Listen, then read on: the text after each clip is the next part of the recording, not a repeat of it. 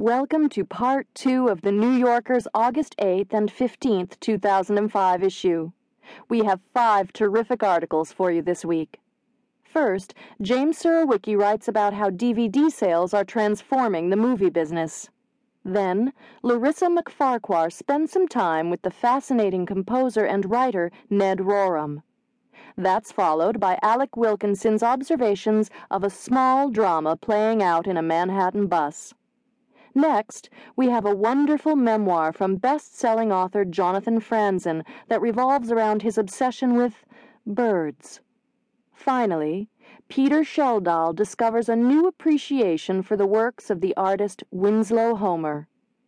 First, though, it's the financial page Disk Averse by James Surowiecki. In 1918, the movie business found itself in crisis.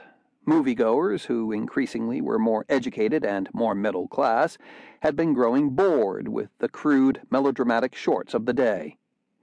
Neither the producers nor the theaters are making money, and the critics are justly condemning most of the current films, Photoplay commented. The producer is not producing good enough pictures. Unless he does so and does so promptly, the movie business cannot hope long to endure. But in the following years, thanks to directors like Chaplin, Griffith, and DeMille, increasingly sophisticated films propelled audiences back into theaters. What had looked like the death of Hollywood was what we now think of as its birth. Nearly 90 years later, theater attendance is tumbling again, audiences and critics are disgruntled, and each new week brings a lament about the feeble box office and a postmortem for some surefire hit that no one came to see. Last week, the total box office take was down 7% from the previous year, and the one would be blockbuster, Michael Bay's The Island, bombed, bringing in a pathetic $12 million. In other words, there couldn't be a better time for Hollywood to once more reinvent itself. In some ways, that reinvention is already underway.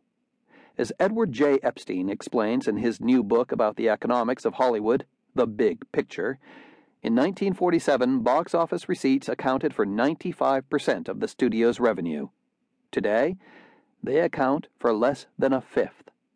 The key to this transformation is the DVD, one of the most lucrative innovations in Hollywood since the introduction of sound. Unlike videotapes, their predecessors,